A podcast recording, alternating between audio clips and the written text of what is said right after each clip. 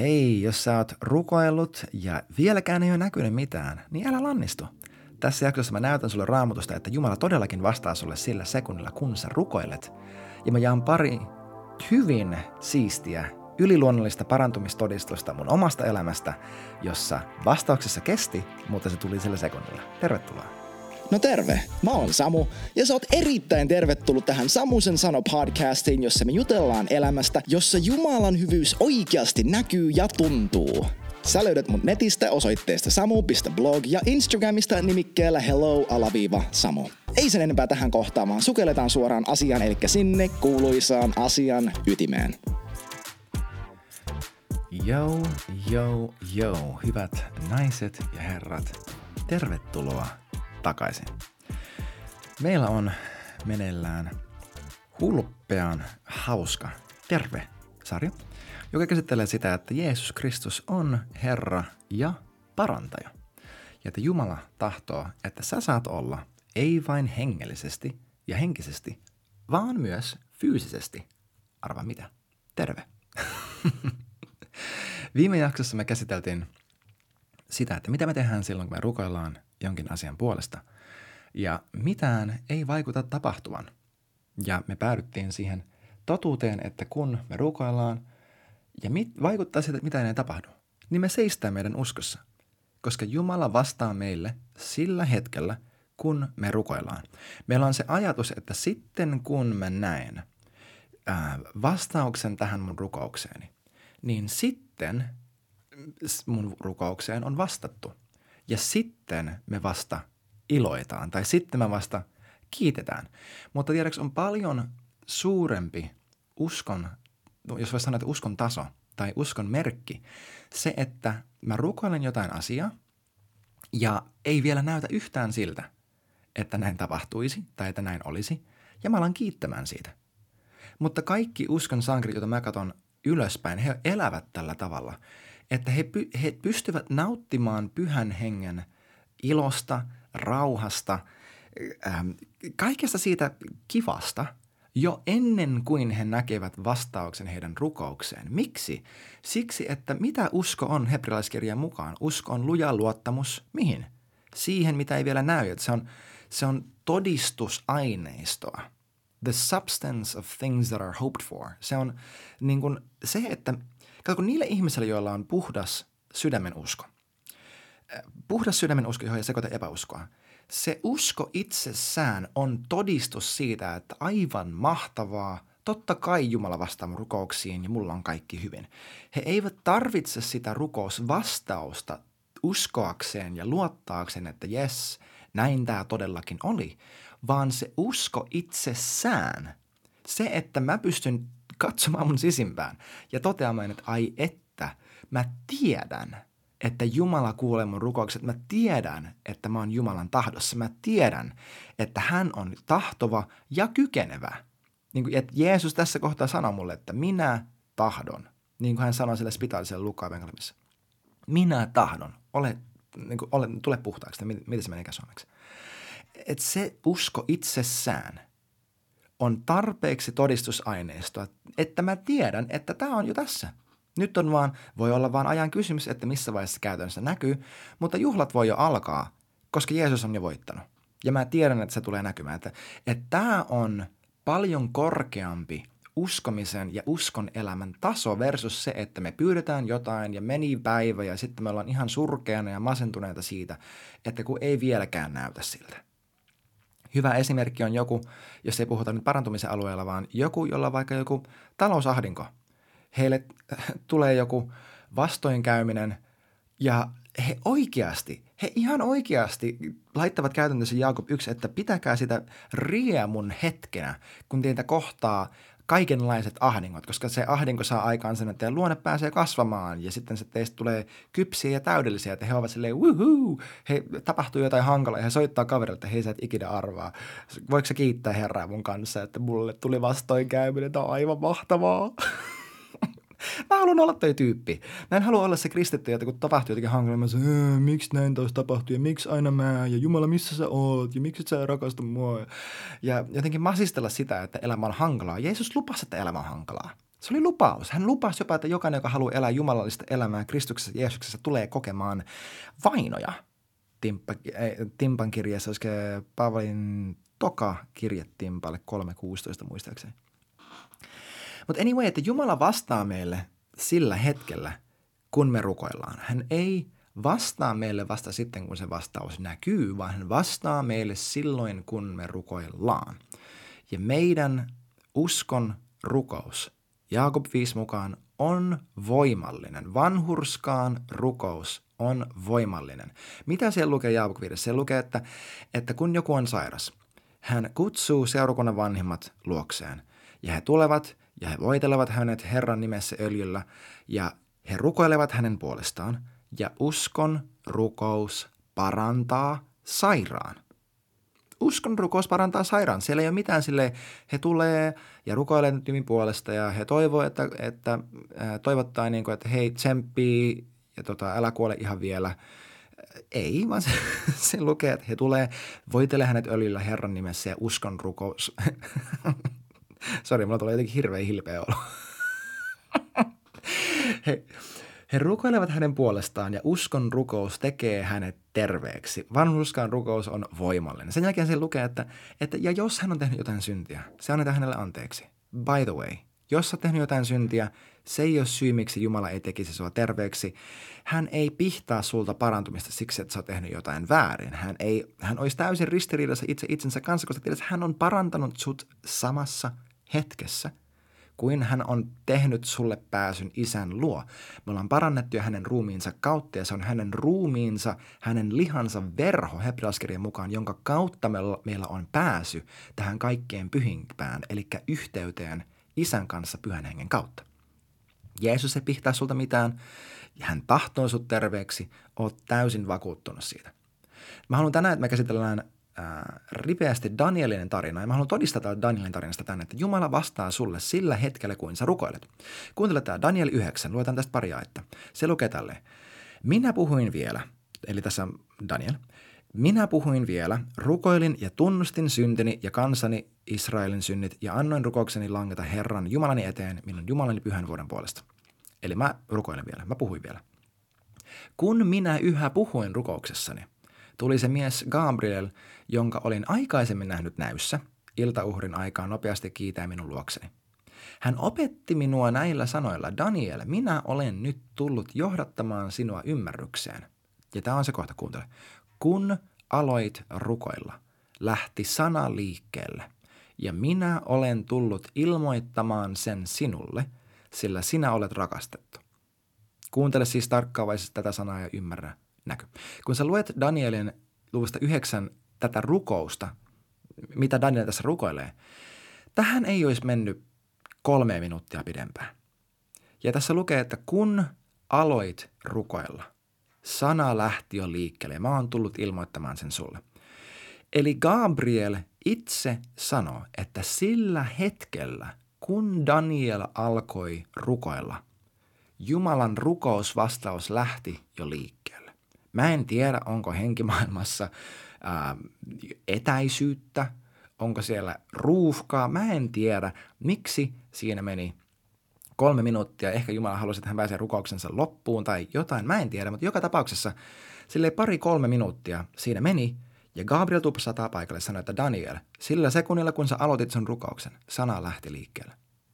Eli rukousvastaus lähti liikkeelle, kun hän aloitti rukoilla, mutta hän ehti rukoilla jonkin aikaa ennen kuin se vastaus tuli näkyväksi. Okei? Okay?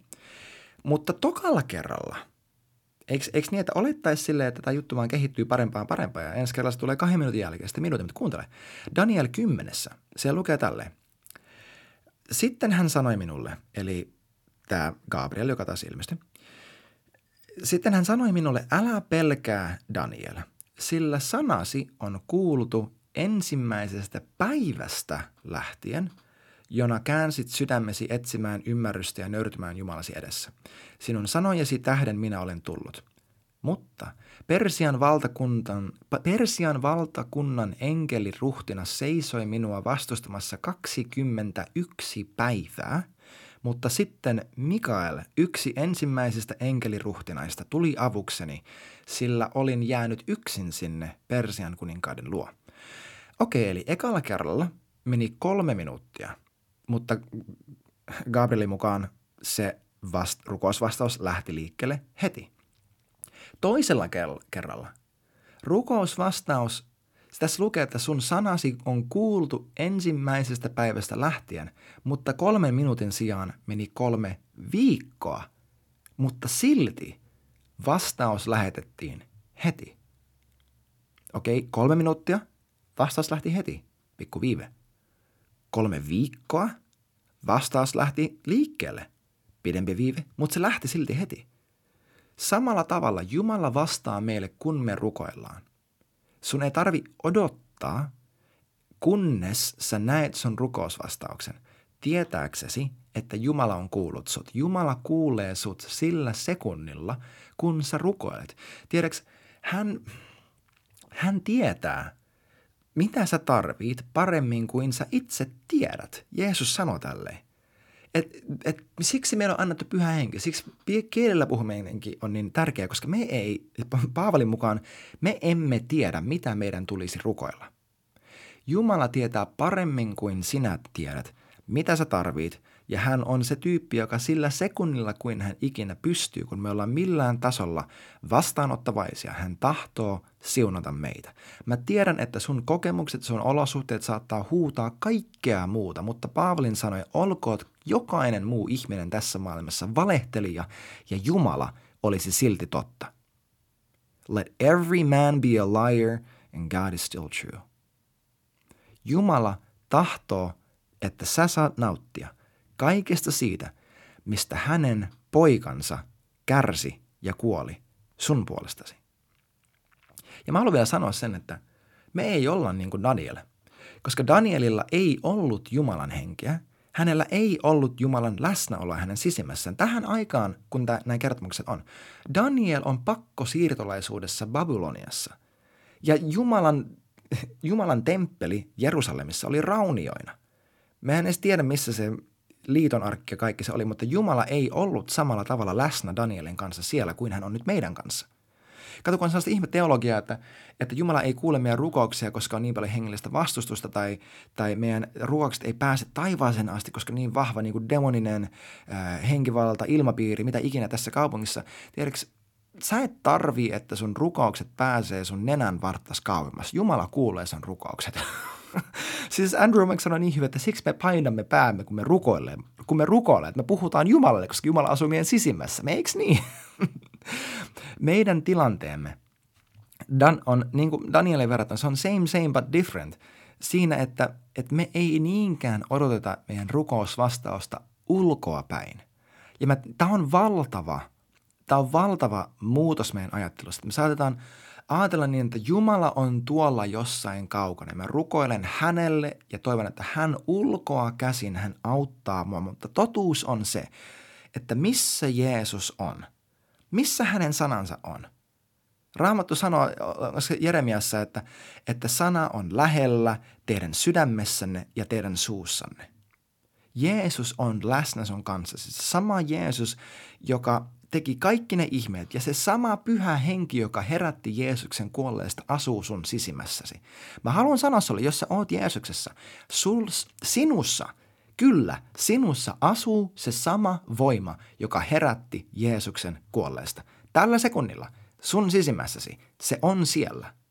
Se sä et oota, että se tulee jostain tuolta kaukaa, että sä saat enemmän voimaa ja enemmän jota, mitä ikinä, ja että Jumala kuulee sut jossain kaukana. Ei, hän on sun sisimmässäsi. Kaikki se mitä sä ikinä tarvit Jumalasta, sä oot saanut Kristuksessa. Ja Kristus asuu meidän sydämessämme uskon kautta. Tämä on totta. Efesolaiskirja 1 ja 3 sanoo, että, että hän on jo lahjoittanut meille jokaisen hengellisen siunauksen Kristuksessa, Jeesuksessa. Piste. Ei ole mitään siunausta, mitä Jumalalla ikinä olisi sulle tarjota, mikä ei löydy hänen pojastaan. Ja mistä hänen poikansa löytyy? Hän asuu meidän sisimmässämme. Eka korintolaiskirja 6 19 muistaakseni sanoi, että kuka ikinä on liittynyt Herraan on yksi henki hänen kanssaan.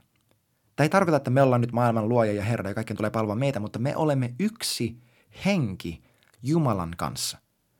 Samalla tavalla kuin mies ja nainen, kun he avioituu ja he harrastaa seksiä, niin raamatun mukaan he tulevat yhdeksi lihaksi. Jeesus sanoi, että minkä Jumala on liittänyt yhteen, älkööt ihminen erotelko. Samalla tavalla me olemme tulleet yhdeksi hengeksi Jumalan kanssa ja hän asuu meidän sisimmässämme hänen läsnä olevan pyhän henkensä kautta. Eli kun sä oot puhunut sille ongelmalle – Once again mä sanon tämän saman asian. Seiso sun uskossa. Älä mene siihen, että mitään ei tapahtunut. Älä mene siihen, että Jumala on jättänyt mut ja hän ei kuule mitä ikinä. Seiso sun uskossa. Ala kiittää Jumalaa. Ala ylistämään. Ala, ala niin kuin, anna hänen uudistaa sun mieltä. Kysy häneltä, onko jossain epäuskoa? Mitä, missä kohtaa mä en luota suhun? Ja, ja on rehellinen niistä asioista, mutta älä mene siihen, että mitä ei tapahtunut. Käske sitä juttua niin pitkään, kunnes jotain muuttuu.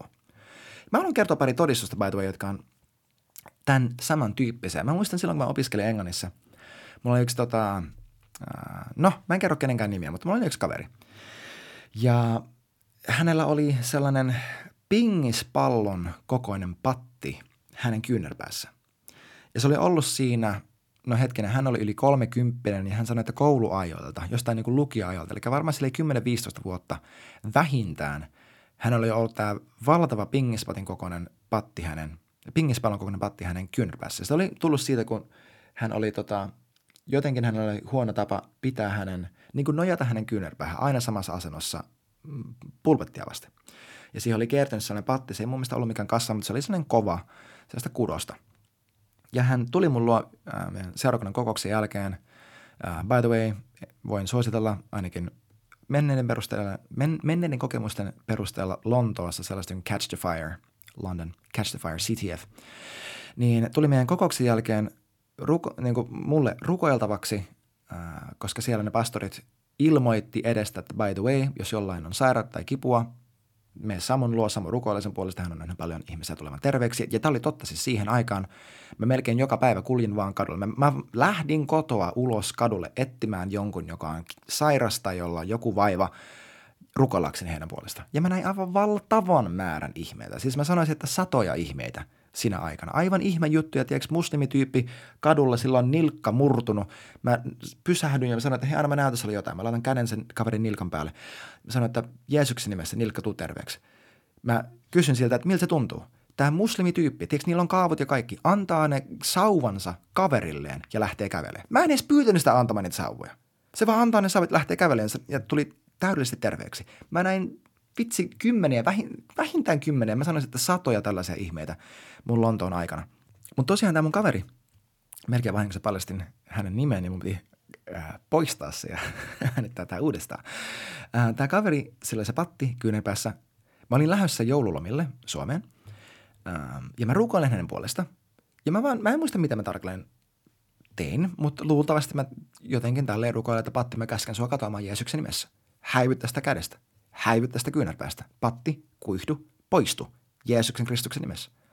Ja sitten mä varmaan toivotin, että hei, hyvää joulua ja, ja nähdään, kun mä tuun takas. Ja mä tulin sitten, mitä, neljä viikon päästä suurin piirtein takas Lontooseen. Ja tämä kaveri tulee mun luo seurakunnan kokouksessa. Ja se on silleen, Samu, arvaa mitä, arvaa mitä. Ja se näyttää mulle sen kyynärpäätä aivan silleen. Ja mä olin silleen, wow, mitä tapahtui? Ja arvatkaa, mitä se oli käynyt. Se oli mennyt kotiin, patti edelleen siinä. Herää seuraavana aamuna, patti edelleen siinä. Menee joku viikko tai kaksi, ja yhtäkkiä hän huomaa, että hetkinen, patti on poissa. Hän ei tehnyt mitään, tietääkseni hän ei sanonut, että hän olisi rukalla, hän ei sanonut, että hän oli tehnyt mitään lisää. Mutta meni joku viikko tai kaksi, ja yhtäkkiä hän herää siihen, että patti, joka hänellä oli ollut siinä joku, tiedätkö, kymmenen vuotta, sellainen kova, niin kuin sulla olisi joku en mä tiedä. Siis joku kova pallo, kuula siellä kyynärpään sisällä. Se oli vaan kadonnut. Se oli poissa. Ja tässä meni viikko tai kaksi. Mä käskin ja siinä kesti, mutta se toteutui. Samalla tavalla ihan pari kuukautta sitten, ehkä vähemmänkin, mutta siis anyway tässä nyt niin kuin kesän aikana jo, jossain kohtaa, yksi mun kaveri täällä Helsingissä, mä en paljasta nimeä, mutta äh, hän ilmoitti, että hänellä on selkä ihan superkipeä.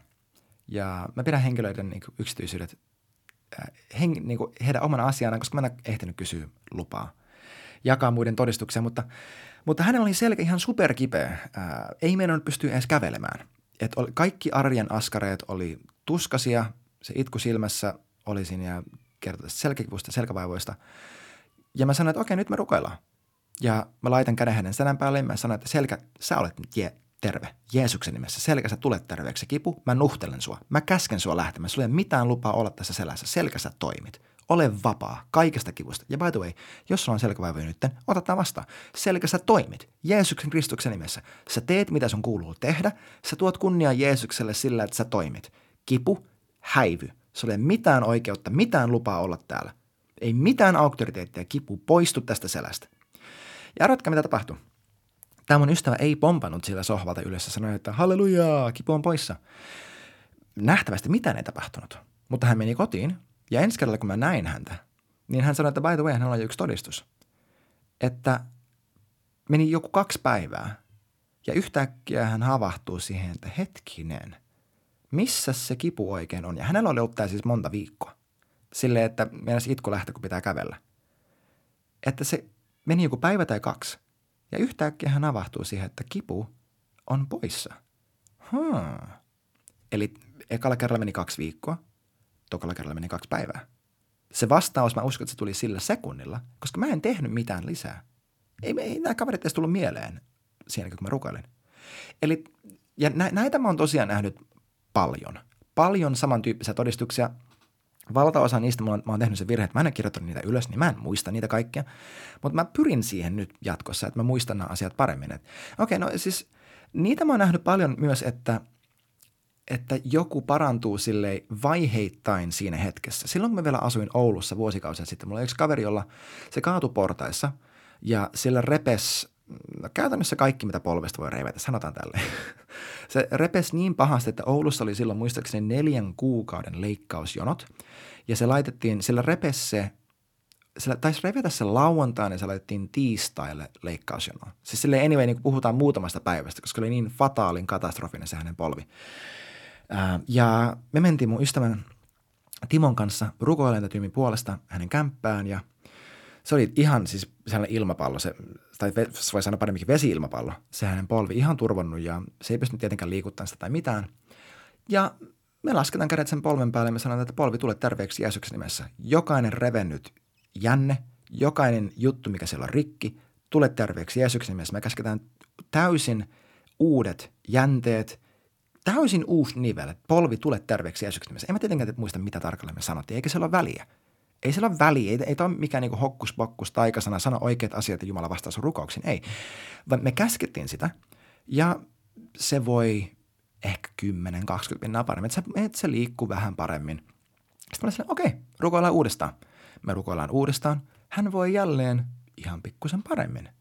Menee noin 5-10 minuuttia ja tällä kaverilla oli niin uusi polvi, että hän hyppi. Hän oli entinen mäkihyppäjä. Hän hyppi siellä asunnossaan ilman mitään kipua ja hän ei koskaan mennyt siihen leikkaukseen. Tämä on se Jeesus, ketä me palvotaan. Eiks oo siistiä? Mä haluan, että nämä todistukset, mä toivon, että nämä rohkaisee sua. Mä toivon, että nämä, nämä nämä niin kuin, mikä se oikein sanoo, että ne niin kuin valaa sun sydämeen uskoa siihen, että ei vitsi, vaikka mä en vielä heti nähnyt, se tulee toteutumaan, se tulee tapahtumaan. Mä saan olla varma siitä, mä saan iloita siitä, mä saan ylistää Jeesusta siitä jo nyt, koska hän tahtoo, että mä saan olla, ja sano se mun kanssa, terve. Nähdään ensi jaksossa. Hei kiitti ihan hirveästi, kun olit mukana tämän jakson ajan. Pistä ihmeessä tulemaan kysymyksiä, todistuksia, mitä ikinä vaikka mun nettisivujen kautta tai Instagramissa yksityisviestillä. Muista myös laittaa kaverille hyvä kiertämään, jos niin pyhä henki sua kehottaa. Ja ennen kaikkea muista, että Jeesus rakastaa sua aivan kamalan paljon ja Jumala on parempi kuin luuletkaan. Kiitos kun olit mukana ja nähdään taas ensi jaksossa.